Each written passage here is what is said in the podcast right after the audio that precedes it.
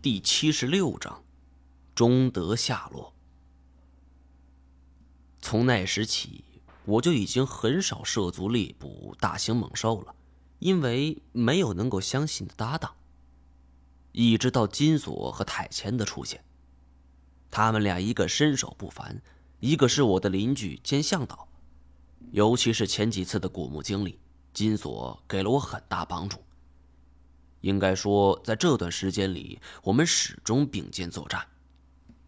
我原本以为凭我的本事，即便就是孤身一人也可以达到目的，但真当他们走后，我才发现自己力量是多么单薄。没有他们，我的心里是空落落的，不禁回想起了以前并肩作战的岁月。在那段时间里，我们有着自己的目的。从策划行动到化险为夷，每一次都是荣辱与共。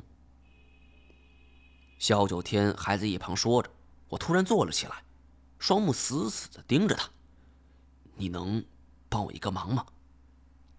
我突如其来的举动把他吓了一跳。什么忙？帮我查到严显江的地址。呃，这个我这边。还真有点够呛，不过我试试吧。他断了片刻，发生这种事儿，呃，你也不要灰心沮丧，还有我嘛，我会帮你的。我并没理会这份殷勤示好，身边的兄弟都信不过，一个蒙骗过我的老头，又有几分可信呢？长白山山脉区域总面积一千九百六十四平方千米，核心区域也有七百五十八平方千米，地处中朝边境。这里的复杂环境不亚于云南景洪。从这么大一片区域寻找一座秘密研究所，谈何容易？一连几天没有动静，我不得不求助姚警官。最后，还真从一个安老三手下的口中。打探出了一些消息。这个家伙是当初童话生派出打探消息的，姚警官特意把他带到病房里。这个伙计对我说：“那时他也没有完全知道这个秘密基地所在，只是把消息播撒出去。后来一个道上朋友对他说，发现了一个老头，像是我要找的人，当时他就赶过去了。”这个朋友还给他讲了一下事情的经过。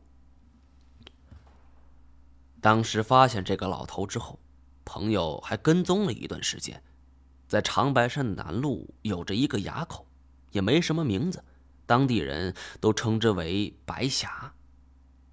不过说来也奇怪，当时老头坐着车转过了白峡，朋友跟上去之后，就发现他们不见了。这段事情听上去有点匪夷所思，但是我却深信不疑。严显江做事处处小心谨慎，他既然在白峡消失，那么说明很可能那里就是他的藏身之处。我决定去那里看一下。在得知我的想法之后，姚警官打算一起跟上去，但是我婉拒了。一是临近年底，局里肯定会很忙。二来是这种江湖恩怨，他的确不适合官方介入，更何况严显江的事情，我不想公之于外。于是姚警官没再坚持。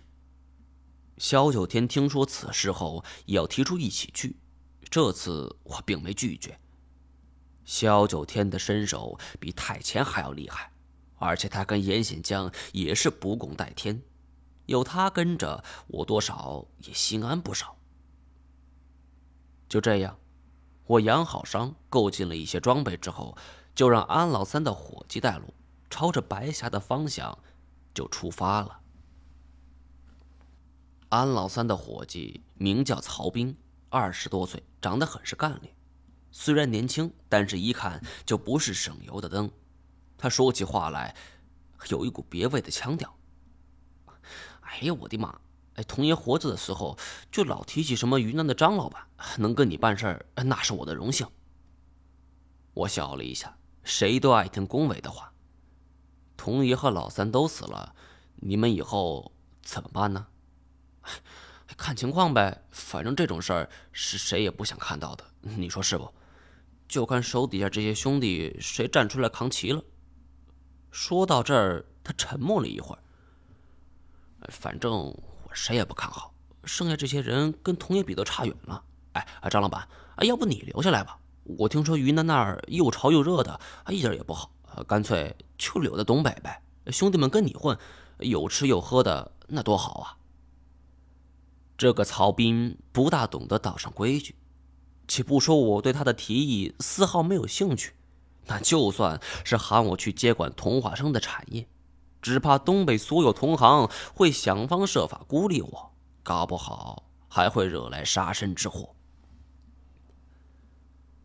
大概是猜出了我的心思，萧九天在一旁打圆场：“我们张老板最近有大事要忙。”等忙过这阵儿再说吧。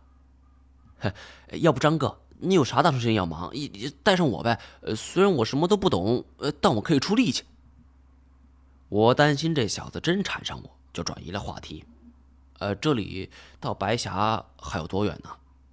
哦，快了。我们从这边走，从这条路走上两个钟头，然后还得前面那村子上山，再走个半天，差不多了。我一听此话，是估算了一下时间，走到目的地差不多也得今天半夜了。大晚上上长白山，这明显不明智。萧九天跟我想法一样，同意我的意见，说就打算到村子里先住下，等明天再说吧。我们这来都已经来了，其实也不在乎一天半天的。我也点点头。当天下午，我们就到达南麓山脚下的一个村子里。这个村子不大，只有不到三十户人家。村子中是汉朝两族杂居的。我们准备了一下装备，就在此处住下了。